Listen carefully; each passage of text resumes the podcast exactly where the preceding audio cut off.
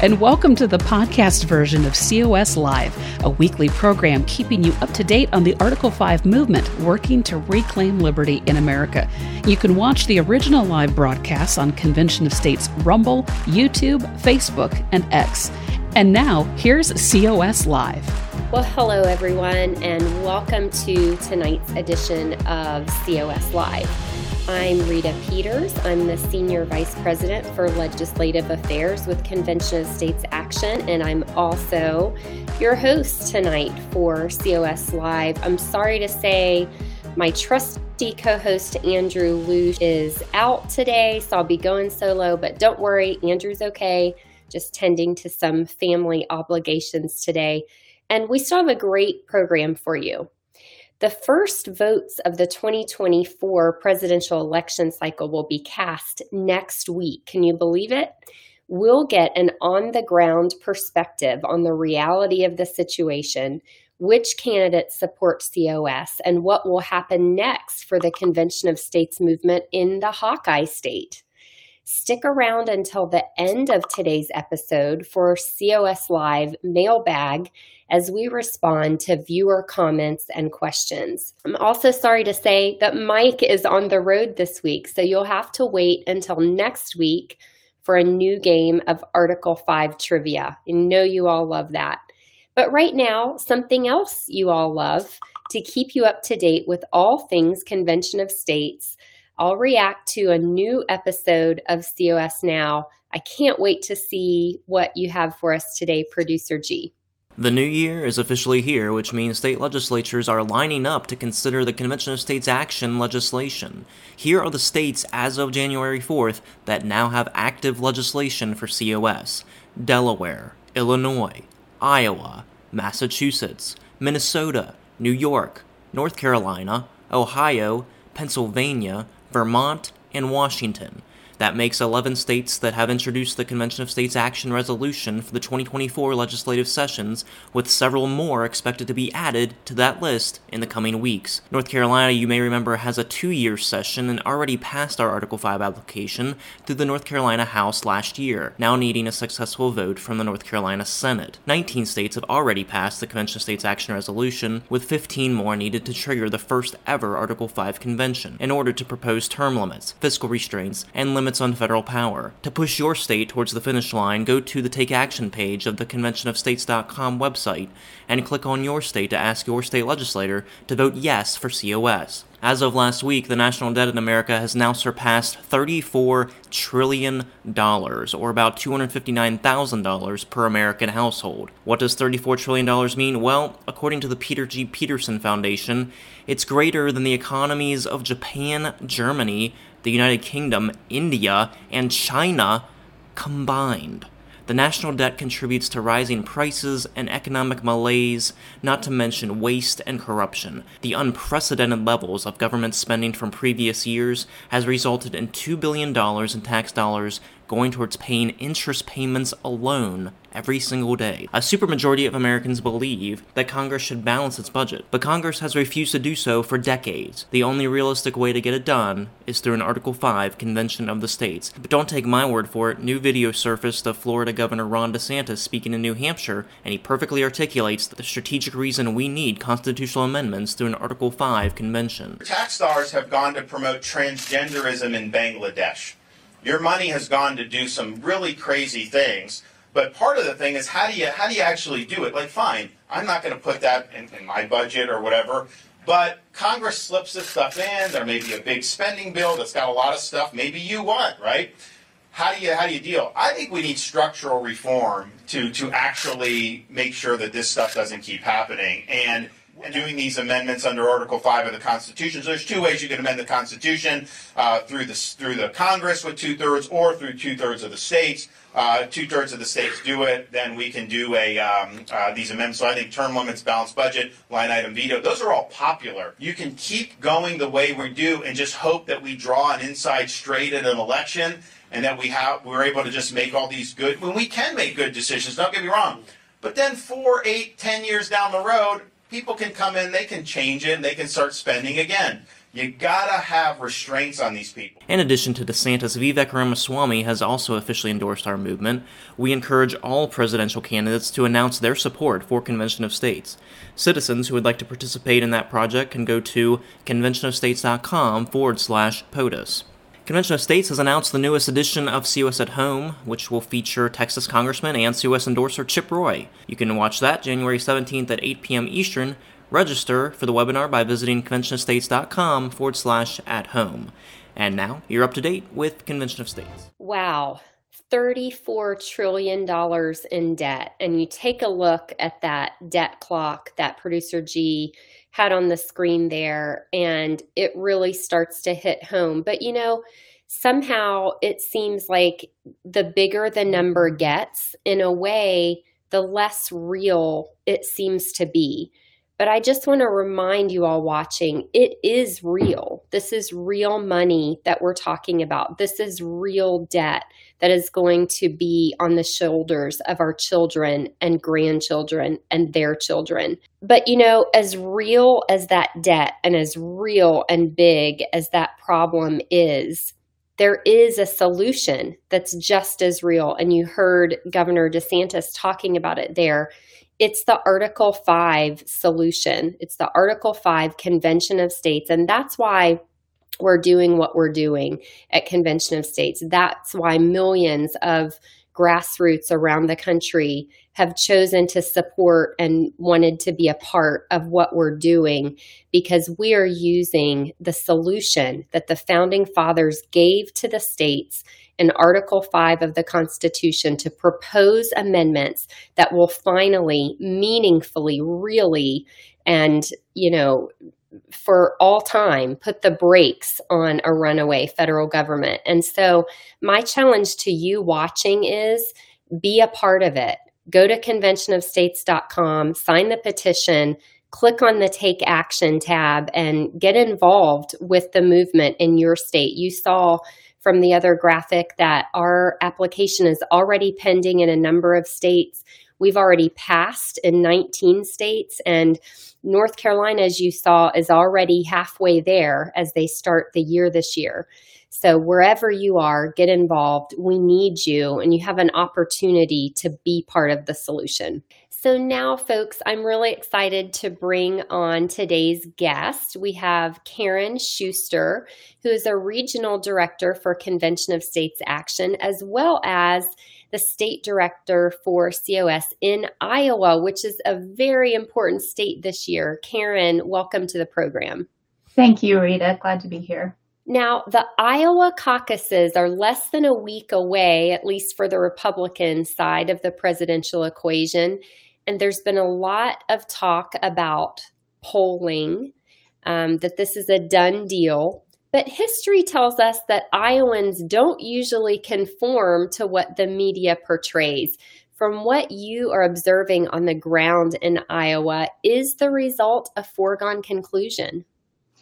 Absolutely not. The only poll that matters is the presidential polling that we do at the caucus of Iowans.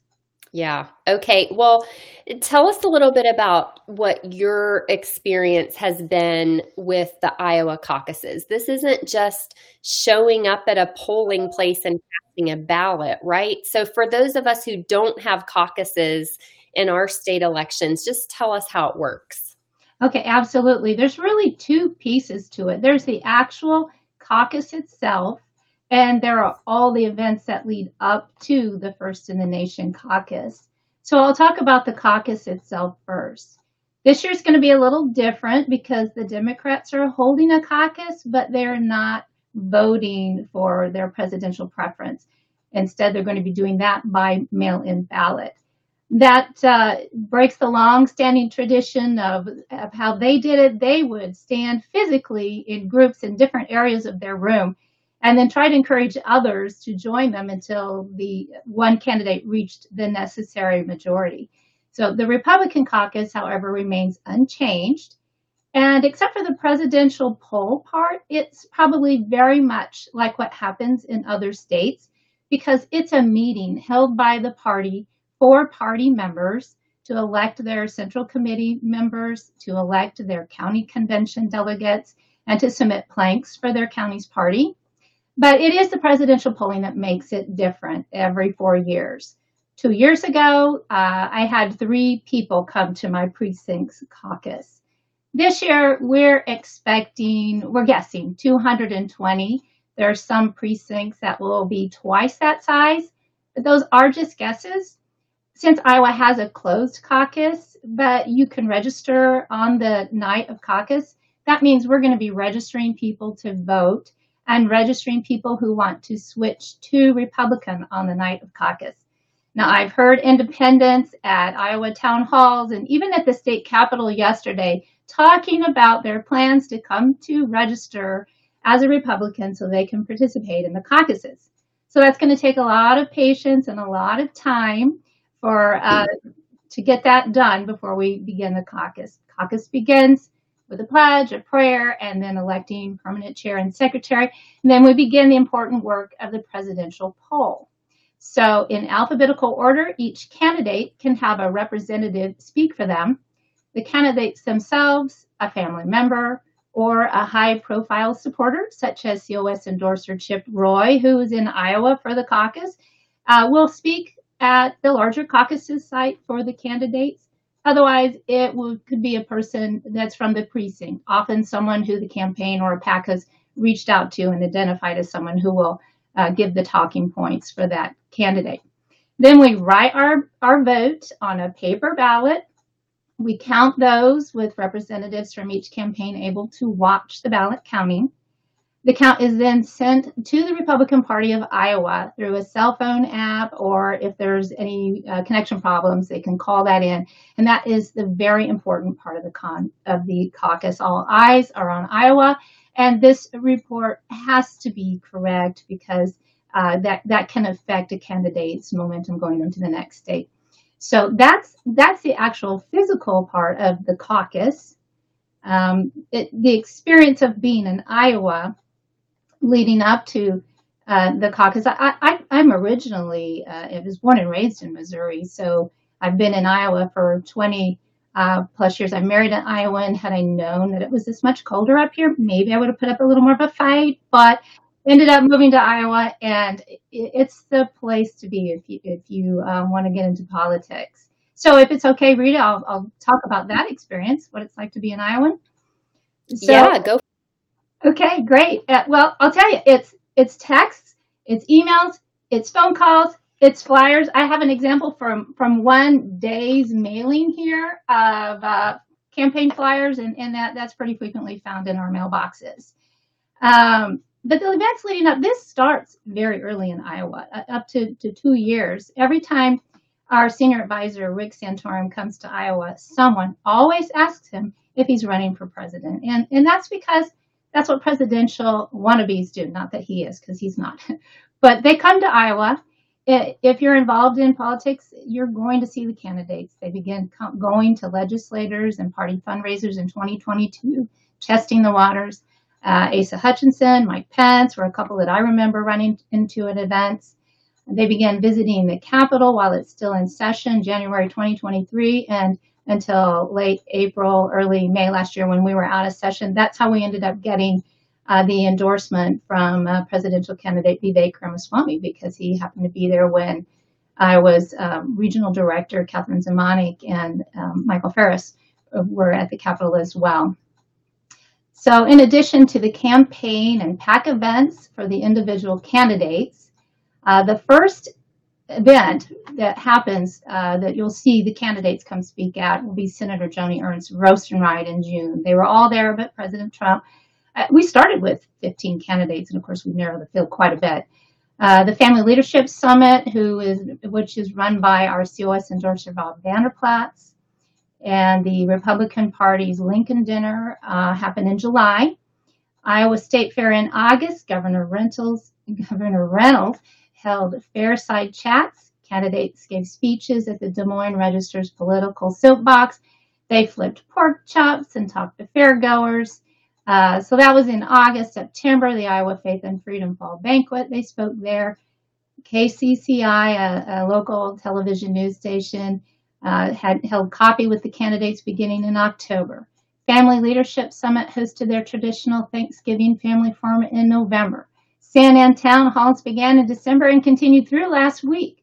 So most of the candidates, I think only President Trump has skipped most of those. He was at the Lincoln Dinner, as I mentioned earlier, but he typically will hold his own events, especially if it's kind of on top of Governor DeSantis's Fireside Chat or his San Antonio Town Halls. And of course the debates, including tomorrow's debate between Governor DeSantis and Nikki Haley. Then President Trump has his own.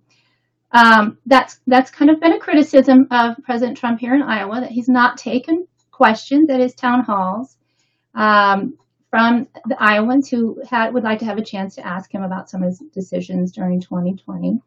So don't know what that's going to mean. As I said before, nobody knows until we actually take the voting.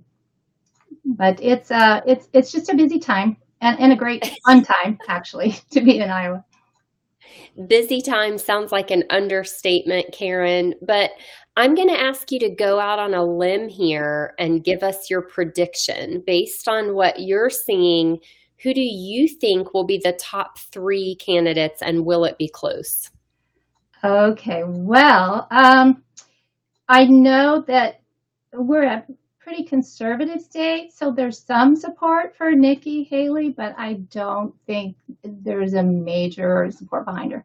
I'm of course, I could be totally wrong. I'm going to be just as correct maybe as all the other polls you're seeing. President Trump has some very loyal followers.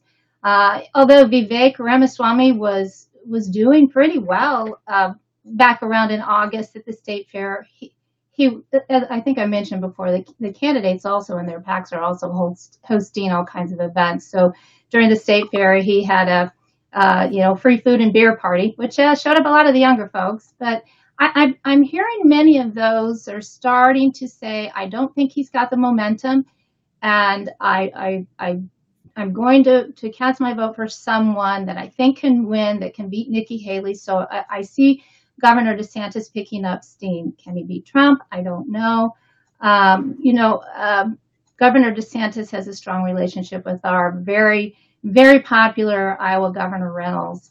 And that has very big influence. And also Bob Vander Plaats, who's very influential with the conservative vote here in Iowa, also endorses him. So Governor DeSantis has, I think, 42 of the 96 Iowa legislators have endorsed Governor DeSantis. His team is all over the place. I've heard that no one has ever seen such an organized ground team that Governor DeSantis has behind him and his PAC especially. So maybe it will be Governor DeSantis. I guess that's my guess. All right. Well, thanks for going out on the limb with us, Karen.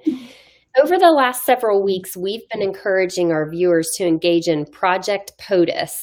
They can go to conventionofstates.com/POTUS, POTUS, to find out how we can encourage the candidates to publicly announce their support for COS. As you mentioned, some have done. We have official endorsements thus far from two of the candidates, entrepreneur Vivek Ramaswamy and Florida Governor Ron DeSantis. All candidates, regardless of party, have been formally asked by our organization. We've received reports that some candidates have been asked by citizens in person, including Mike Pence, Chris Christie, and Nikki Haley. Two were squishy, one was opposed, but both DeSantis and Ramaswamy have been bold in their support for Convention of States on the campaign trail. So let's watch a couple of clips producer G has for us. The first is from Ramaswamy, who is at the Iowa State Capitol, as you mentioned earlier, speaking with COS co-founder Michael Ferris. And then the second clip will be Governor Ron DeSantis speaking at a Second Amendment event in Iowa. What's your position on Convention of States? I think we live in one of these 1776 moments where we need to rediscover what it actually means to be American. It is internal to the Constitution. So a lot of people have a misconception about this. They think it's some sort of work around the Constitution. No. This is within the Constitution for a reason. And the Constitution, the framers of the Constitution, they had a great forethought for periods just like this one. So I think just getting that convention together, calling it alone, will have a useful function for the country. And I challenge every other GOP candidate in this field to recognize the same thing. Great. Thank you so much. Yeah. I appreciate it. Thank you. There's two ways to amend the Constitution. 2/3 of the Congress and then the 3/4 of the states ratify, or 2/3 of the states and then 3/4 of the states ratify. And when you're talking about taking power away from D.C., of course Congress isn't going to do that. So Florida, we've already certified this stuff. I know a number of other states have certified, but you have to think most people elected in Washington are going to follow the incentives that are placed before them. They're not going to buck that for kind of a higher calling. That's just not what happens. So we got to change the structure, we got to change the incentives so that we can produce better outcomes over the long term. So Karen, you of course reside in Iowa, where the candidates have been practically living for the last several months. Have you or any other members of the Iowa team been able to participate in Project POTUS and actually ask candidates to support COS? Well, I have to say that I took the video of Vivek Ramaswamy, so I suppose I participated in that. Yeah. And with the 2A, I was at that rally, and it was our volunteer, Scott Bates, who asked that question. And I was at a fundraiser for our prime sponsor in the Iowa Senate, Senator Jesse Green. He endorses Governor DeSantis. So he asked us to have a table there. Governor DeSantis came over to our table. He pulled out a map of where we've made progress, and he started pointing to states. Oh, I can help you here. I'll help you here. To different states on the map. So he's obviously very much a strong supporter.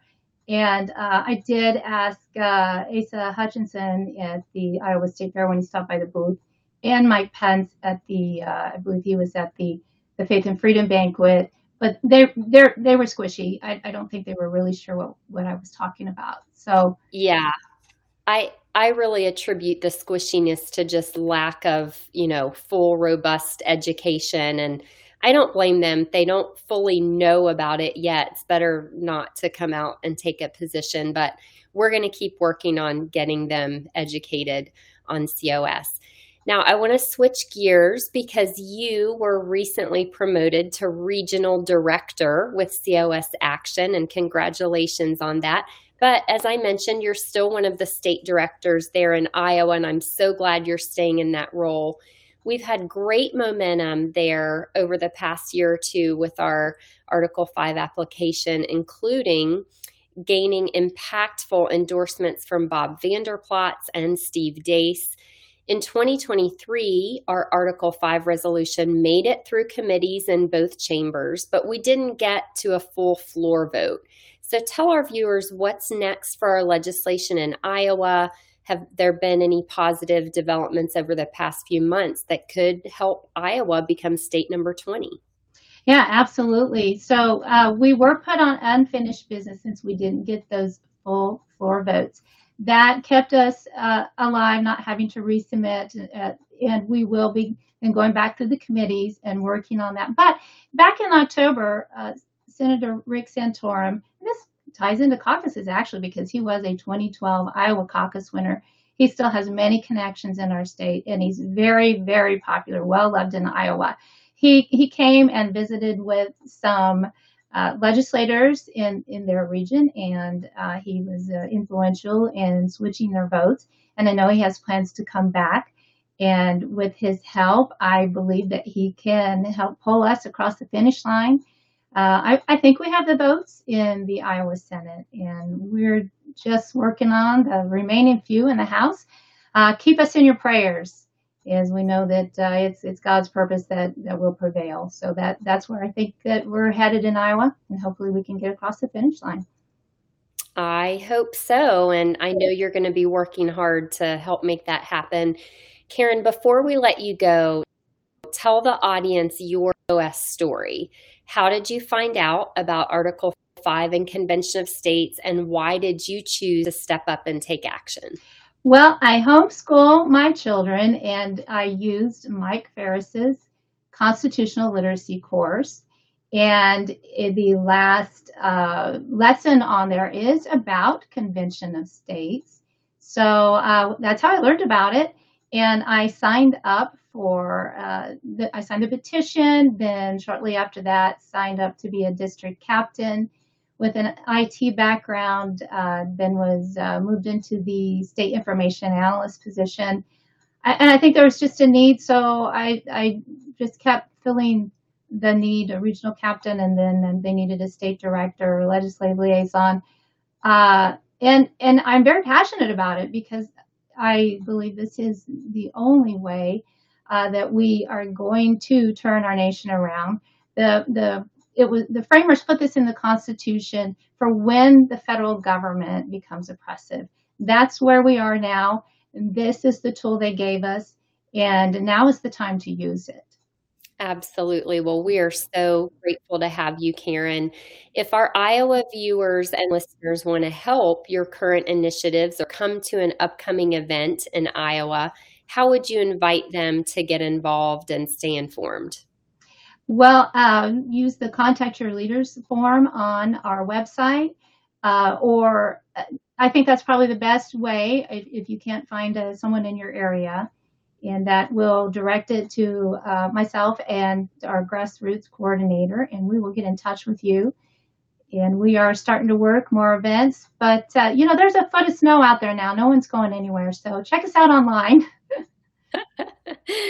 Karen, thank you so much for joining us today and for sharing all this great information about the Iowa caucuses, as well as our upcoming movement of the COS application in Iowa. Thanks.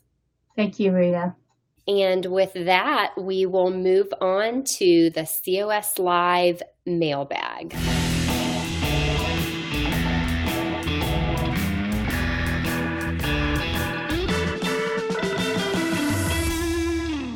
These are messages and questions from viewers like you. If you want to be featured in a future edition, drop us a comment on YouTube, Facebook, or Rumble. Our first question comes from Bill Bowers. Bill says, first time on one of these meetings, any news on Maryland or Delaware? Well, Bill, thank you so much for joining us, and we'd love to have you get involved with our Maryland and Delaware team. No big news out of those states just yet, but both will have legislation that we hope will move forward this year. So get in touch with your state teams at conventionofstates.com, and we'd love to have you join us.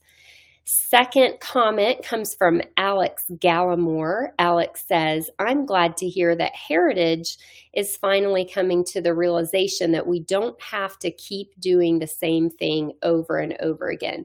So Alex, of course, is referring to the recent endorsement by the Heritage Foundation of Convention of States, and I am so grateful for that endorsement too. You're right, Alex. We don't have to keep doing the same things over and over. We don't have to just rely completely on elections to get the kind of reforms that we desperately need in the government, because the Founding Fathers provided us with this constitutional solution to federal overreach in Article 5. And last comment for today comes from ArtBenhack8659 saying, good show, good questions, Rita. Each regional director is well-spoken and interesting. Great information on specific states. Well done. You make COS proud. Wow, that just is very encouraging to me. So thank you. We always appreciate your encouragement, and we're so grateful for you out there in the grassroots and your involvement. You are the engine that makes this thing work. And yes, we love our regional directors. They are wonderful, and they do great work for COS. So that's it for the mailbag, and that's going to close out this episode. Now, don't forget, there's a new episode of Crossroads on Thursday at 6 p.m. Eastern Time. Mark Meckler and I have just started a brand new series on Crossroads on social justice. So I think you're going to like it. Tune in for that. Also tune in for the Battle Cry with Mark on Sundays at 8 p.m. Eastern Time. And if you don't mind, leave us a 5-star review on our podcast, because that helps us to reach more people with this message of hope. Congressman Chip Roy will join the next edition of COS at Home on January 17th. You can register for that program at conventionofstates.com/COS at home. And that's it for today. We'll see you next Tuesday at 6 p.m. Eastern Time for another edition of COS Live. Now we've got a country to save, so it's time for us to get back to work. Thanks for joining us. Thank you for listening to today's program. For information, please visit www.conventionofstates.com/pod. That's www.conventionofstates.com/pod.